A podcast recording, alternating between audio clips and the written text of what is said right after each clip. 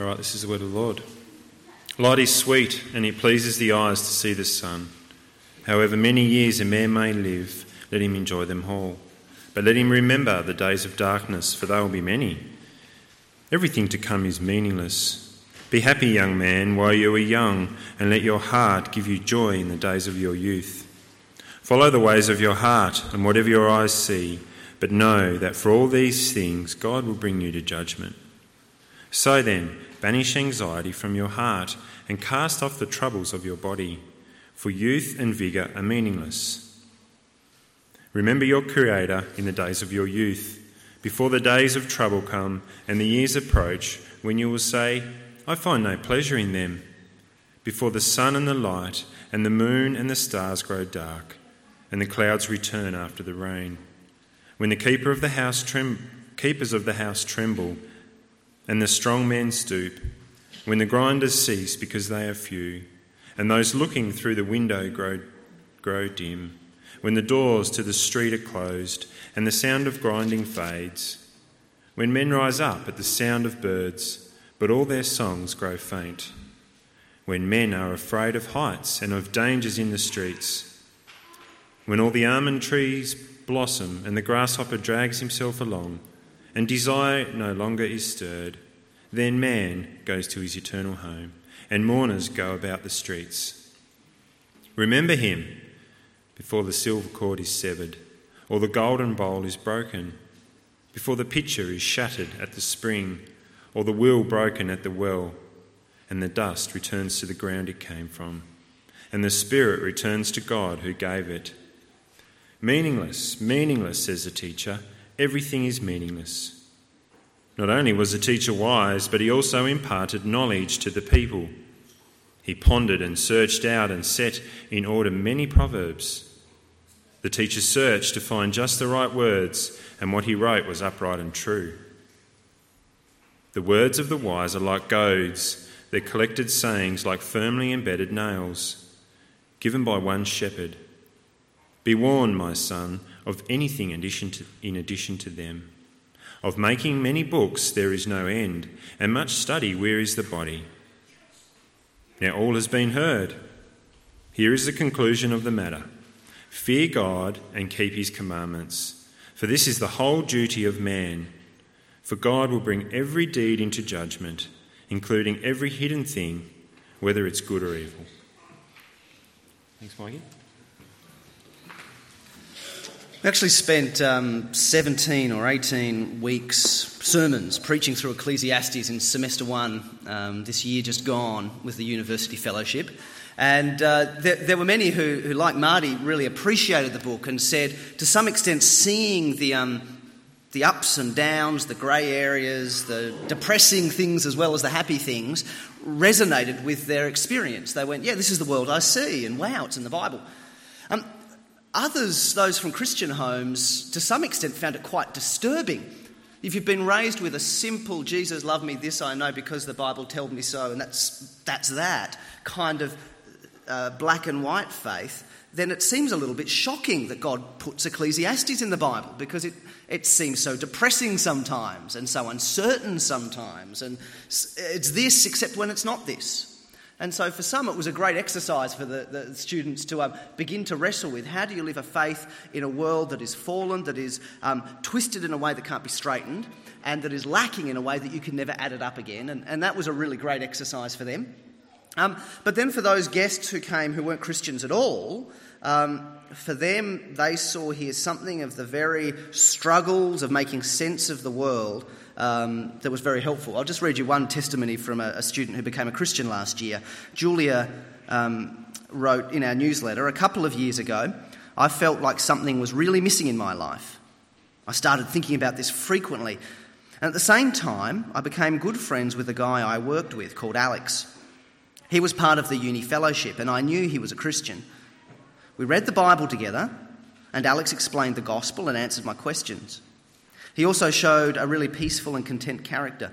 This appealed to me as I'd always been a very anxious kind of person. As well as reading the Bible one to one, Alex invited me to a citywide gathering. That's the, what the video was showing for you there. Um, and I heard there Ecclesiastes preached. Those sermons really hit me. as it became clear that everything is meaningless apart from God.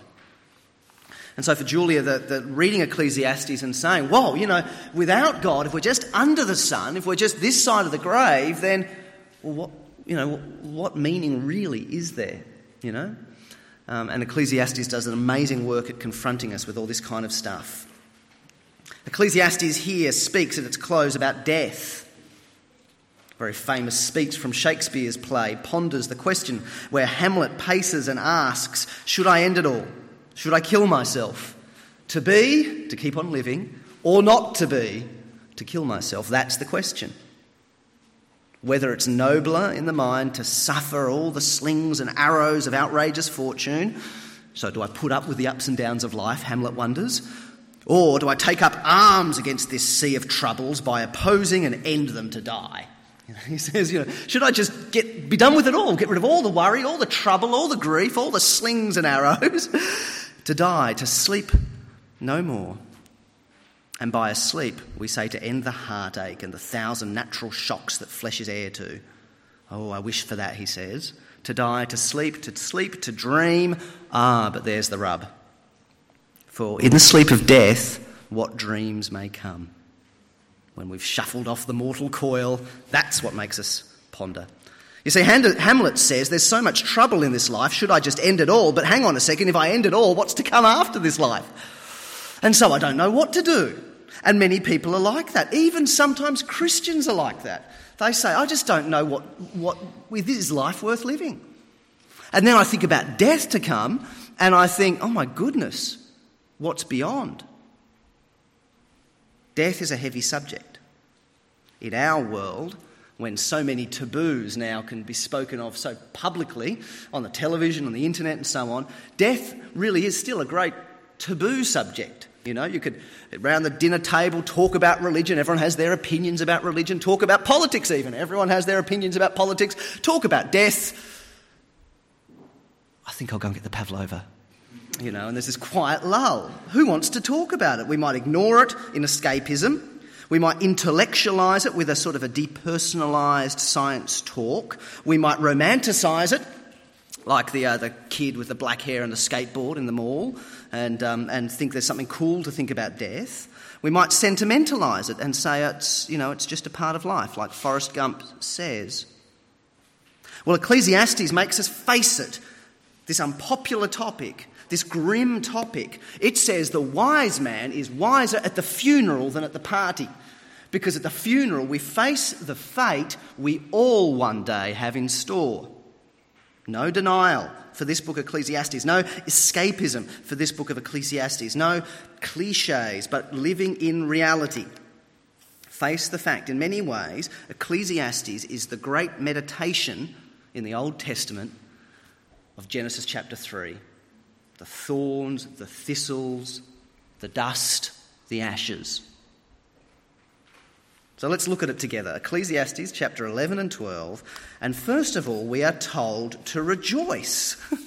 it's quite an interesting thing, but Ecclesiastes is such a depressing book whose refrain is meaningless, meaningless, utterly meaningless. Uh, that this book, as, as commonly as the book tells us how meaningless life is, it calls on us to rejoice nonetheless. You see how that section that was read for us begins? 11 verse 7 Light is sweet and it pleases the eye. However many years anyone may live, let them enjoy them all. Or verse 10 Banish anxiety from your heart, cast off troubles from your body, for youth and vigour are meaningless. Enjoy your life. It's one of the answers God gives us in this book. Are you troubled by sickness? Are you frustrated by troubles? Are you worried and anxious about financial matters and job security?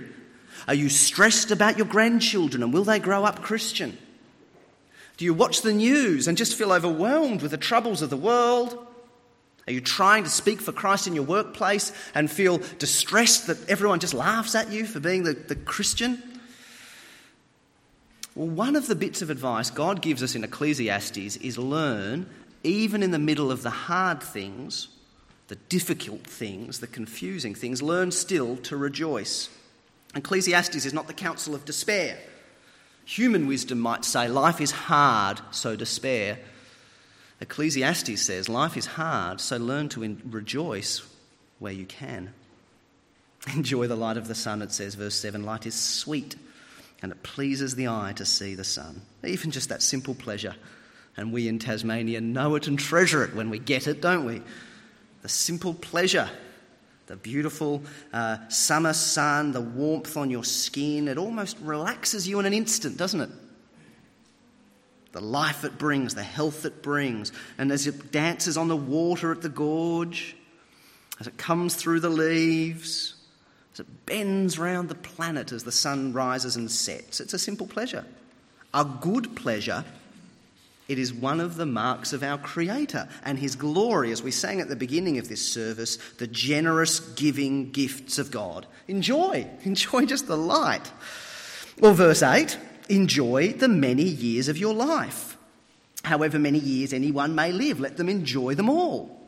As long as the light of life shines in you, and for some of you, you are blessed to have it shine for many years, aren't you?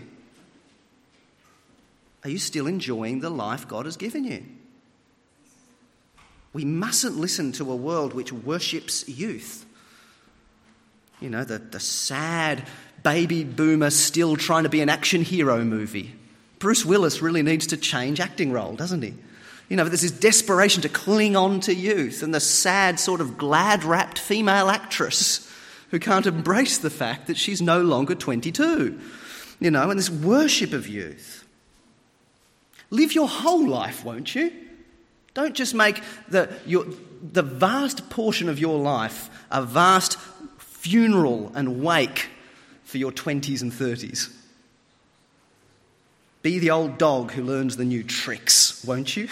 As long as one may live, let him enjoy them all. Let her enjoy them all. Age gracefully, won't you? We Christians can do that, can't we? Because we're not living merely for this life. But we know that each breath God gives us is a gift that we can receive joyfully. Now, yes, there are perks of youth and benefits of youth, but there are also perks of middle age and of old age, new gifts God gives, wisdom, we hope, to see something of the fruit of your labour, being able to look after grandchildren, and then when they start to smell down under, hand them back. being comfortable in your own skin, no longer worried what others think of you. There are perks of being older. Invest in the future beyond your life. Enjoy your life as you age. That's the, the, the, the encouragement there of verse 8.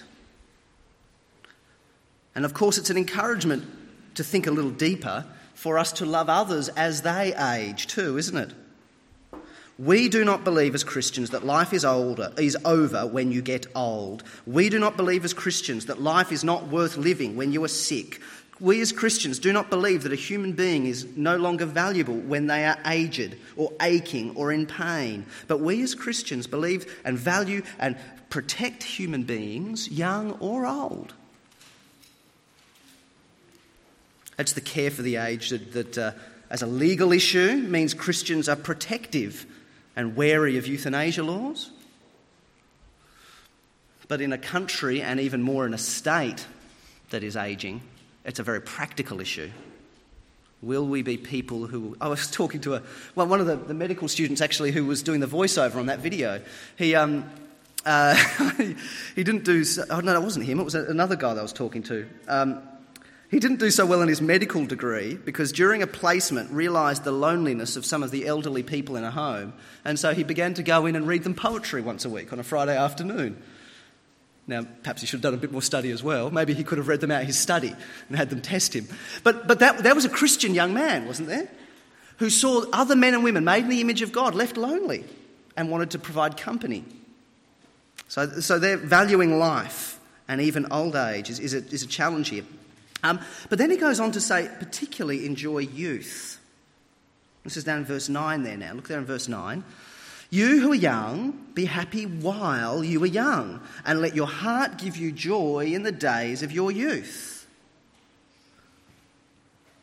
Follow the ways of your heart and whatever your eye see, but know that in all these things God will bring you to judgment. Enjoy the spread of life, yes, but Ecclesiastes says there is a particular light, a particular sweetness of youth.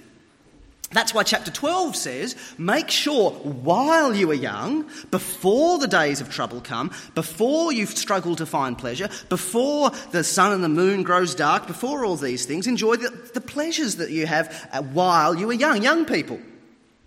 The opportunity you have, the novelty you have, the freedom you have, the time you have, the beauty some of you have, the, the strength you have, the energy you have. Enjoy those things. They are gifts that God has given you. He's given you those gifts, you have them now. And they're good gifts from the Creator God. They're gifts given to be enjoyed from the Creator God. The Bible teaches to enjoy God and the gifts He gives, to say grace not just for the evening meal and lunch on Sundays, but for all the good gifts God gives. Young men and women of the branch. You're at a time of life now, some of you, uh, into your late teens and early 20s, where you enjoy all the great freedoms of adulthood with very few of the responsibilities of adulthood. This is the sweet spot. You can vote and drive and drink and uh, stay at home when mum and dad go away, but you don't have any kids. You don't have a job, or if you do, it's a casual one or low in responsibility. You don't have the burdens and pressures of organisations that you're in charge of. Great freedom, little responsibility. On the one hand, enjoy it because it won't last. But on the other hand, don't waste those times. Don't waste your youth. Some of the uni students I meet with are too much in a hurry to grow up and save up and work every crack in their life that they can to save up the money for the house or the car or the trip or whatever it is that they desperately need to be happy. Um, that they waste their life trying to be all sensible. And not only do they not have time to have any fun whatsoever, but they have no time for the Christian conference, no time to help at the youth group, no time to roll up their sleeves in the work of God in the world, because it's also desperately important that they have seven grand in the bank before they get married. It's also desperately important that they have to travel overseas, because if you've never travelled overseas, then you're hardly human. You know? It's so incredibly important, you know? Don't waste your life on dull, trivial things but also don't waste your life on merely temporary things. Look at verse 9 again. Follow the ways of your heart and whatever your eye sees, but know that in all these things God will bring you into judgment. Banish anxiety from your heart and cast off troubles from your body, for youth and vigour are meaningless. Do not merely live your life for travel and selfies taken on your phone. Here I am in front of the Eiffel Tower, you know, and then here I am in front of uh, the Taj Mahal, you know, and. It, or something just as fickle, a university degree, a name on a building. Well, buildings last. Yeah, but no one knows who the guy the building named after was anymore. mere careerism, mere property, mere uh, fame and fortune. They're small, thin, ghostly things. You blink and they're gone. Life is more than that. And God will call you to account on how you spend your teens. God will call you to account on how you spend your 20s. Storing up treasures on earth, storing up treasures in heaven. Over the summer, I read a biography about a, um, a man from Bendigo, actually, who uh, became the um, leader of the university groups of Canada and then he saw a need in the United States. Um, and so, I think still while in his 20s or 30s, then began uh, the InterVarsity Christian Fellowship groups of the United States. And then subsequently also um, uh, helped found the International Fellowship of Evangelical Students. Stacey Woods was his name. And um, what was astonishing as I read the book is how many of the people that this man um, remained in contact with over a lifetime that he met through doing Christian summer camps and leading Christian summer camps when he was in his teens and 20s. That the way you spend your life in your teens and 20s will determine the company you keep, the peers that you have, the opportunities that spring open, the trajectory of your life. So while you're in your teens, while you're in your 20s, use your youth, use your energy, use your freedom for things that actually will matter. That when you're aged and sick and looking back on your life, that's not regret, but it's satisfaction. And so he says, banish anxiety from your heart. Christians can be free from anxiety, verse 10. Banish the anxiety from your body. Because we're not living for the things of this world that thieves can steal. And we're not living for the things of this world that moths and rust can eat away at. So rejoice is the first encouragement of Ecclesiastes. It's a, it's a great reminder that God is not uh, someone who delights in us most when we're most miserable. Rejoice, but secondly, remember old age. Remember old age before it is coming. Light is sweet and it pleases the sun. 11 verse 7. However many years a man may live, let him enjoy them all, but let them remember the days of darkness, for there will be many. Everything to come is meaningless. You who are young, be happy while you're young, and let your heart give you joy in the days of your youth, and follow the ways of your heart and whatever your eye sees. But know that all these things God will bring you into judgment. So banish anxiety from your heart, and cast off the troubles of your body, for youth and vigour are meaningless. The famous French philosopher um, Jean Paul Sartre wrote a little story about imagining what it would be like to be on death row. And he describes this character thinking about it. And the character says, In this state that I was now in, if someone had come into the prison cell and told me I could go home quietly and they'd leave my life whole, even if I was set free, he says, and didn't have to die as the death penalty, it would leave me cold. Several hours or several years of waiting is all the same when you have lost the illusion of being eternal. It's a great phrase, isn't it? Lost the illusion of being eternal. We do kid ourselves, don't we? That we are immortal. Uh, a year or so ago, I heard the um, now uh, with the Lord, John Chapman, the great Australian evangelist, speak about how evangelizing in a, uh, an old people's home with, with his fellow um, uh, neighbours and so on, he was struck by the fact that people in their 80s were still convinced they were immortal and had all the time in the world. Don't be naive. The way you live your life should prepare you for the day of your death. Are you living your life and planning your life and basing your happiness all on the assumption that you will be young and beautiful forever? Is any the only things that make you in life happiness, beauty, success? Then your life is fragile. For it just takes injury, doesn't it? Just takes sickness, doesn't it? Just takes that one turn of the steering wheel, doesn't it? It just takes that one turn of the market, and what? I become bitter, sad, angry at God, you know?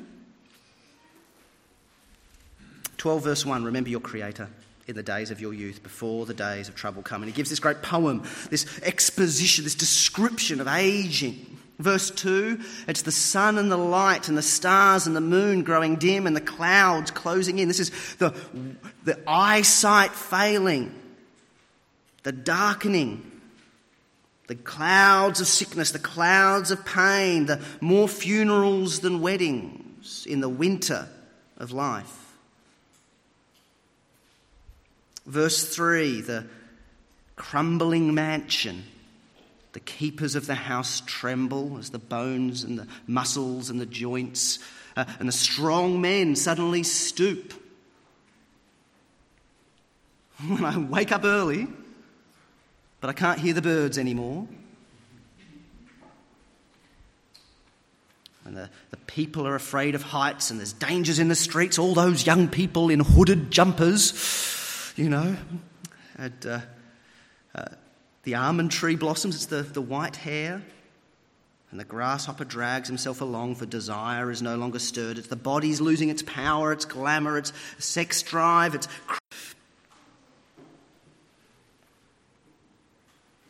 And then death. Remember him before the silver cord is severed, verse 6. The golden bowl is broken, and the pitcher is shattered at the spring, and the wheel is broken at the well, and the dust returns to the ground from which it came, and the spirit returns to the one who gave it. All of us will die. All of us are mortal.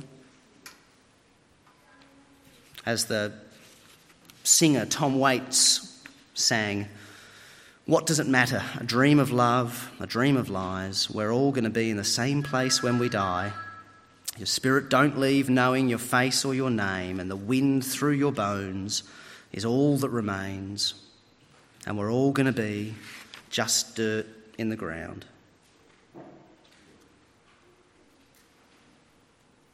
There's a story told of a king who went looking for the greatest fool in his kingdom, and he'd give him a great reward, a golden scepter, and great prizes if he could find the greatest fool in the kingdom. And he searched and sent his um, uh, emissaries out far and wide, and eventually they found the fool and brought him before the king, and the king handed out uh, this, this golden scepter and great rewards and so forth.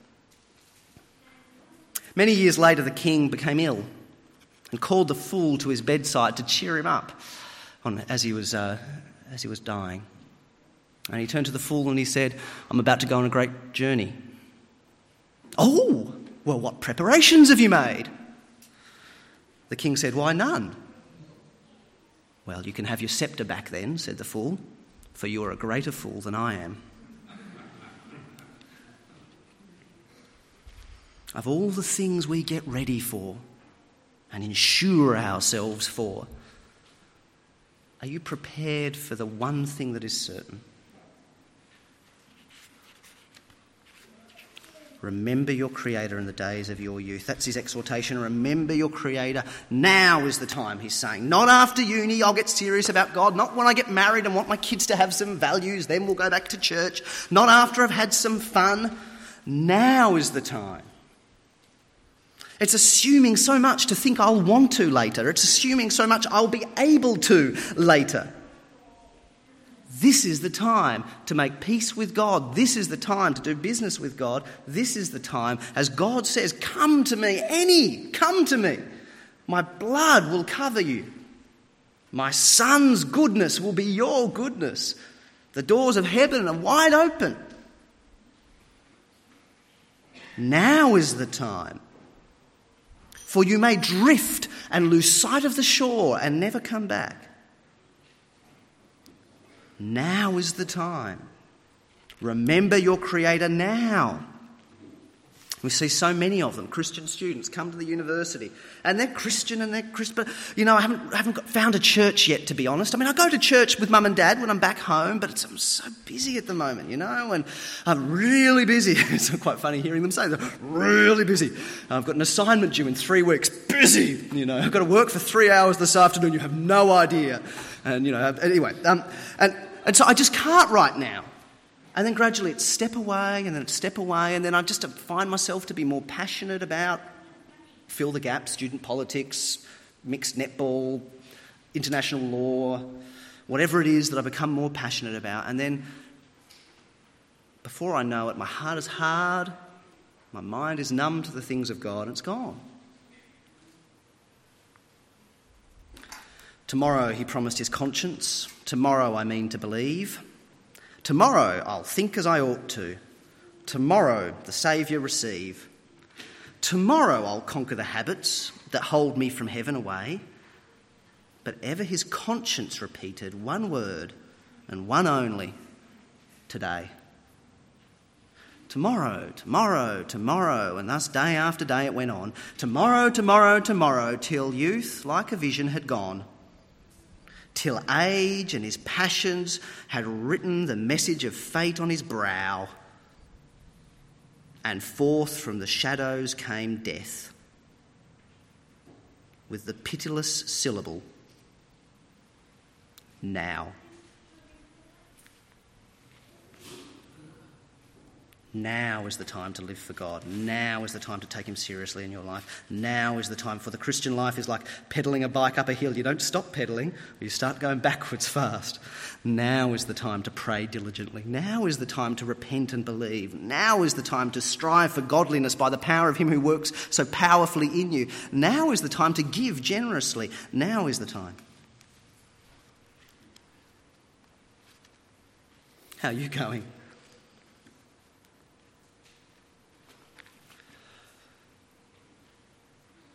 In verses 9 to 12, he speaks about wisdom, and we won't look at those verses uh, for time's sake, but here he speaks about the great wise teacher. That wisdom is something that is given to be taught to others. That wisdom is something that is hard work. Which is why it's good to have a decent length sermon, you know? Because you don't become wise through tweets, you know, infomercials. It's hard work. It's pleasant but painful, he says in verse 11. And it's from God, verse 11 and 12. And last of all, he says, Wisdom is limited. Of making books there is no end, and much study wearies the body, a university theme verse, if ever there was one.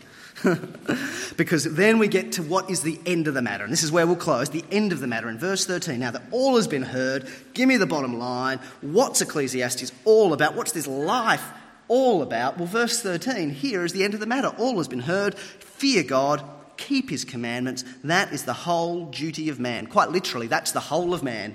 That's what it means to be human. Fear God, keep his commandments. For God will bring every deed into judgment, including every hidden thing, whether good or evil. That's what life is about. That's what life is for. That's what you are made for to know God, to fear Him as the God that He is, to obey Him with all your heart, with all your mind, with all your soul, with all your strength. That's the centre of life around which everything else orbits and finds its significance. And that's the basis on which all of us must one day give an account. Verse 14 God will bring you to judgment. Your secrets, your shames, your fantasies, your acts, your legacy.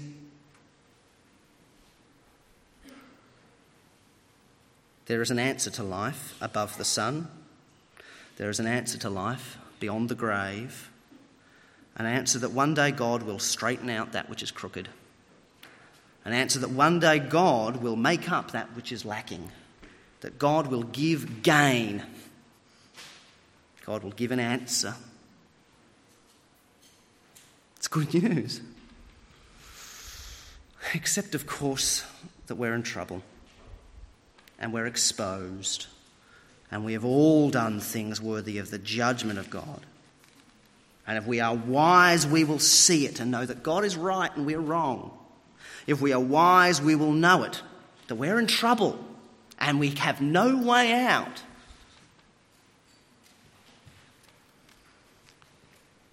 But that God reached down from above the sun in Jesus Christ, didn't he? And then he smashed through beyond the grave so that any who come to him trust in him,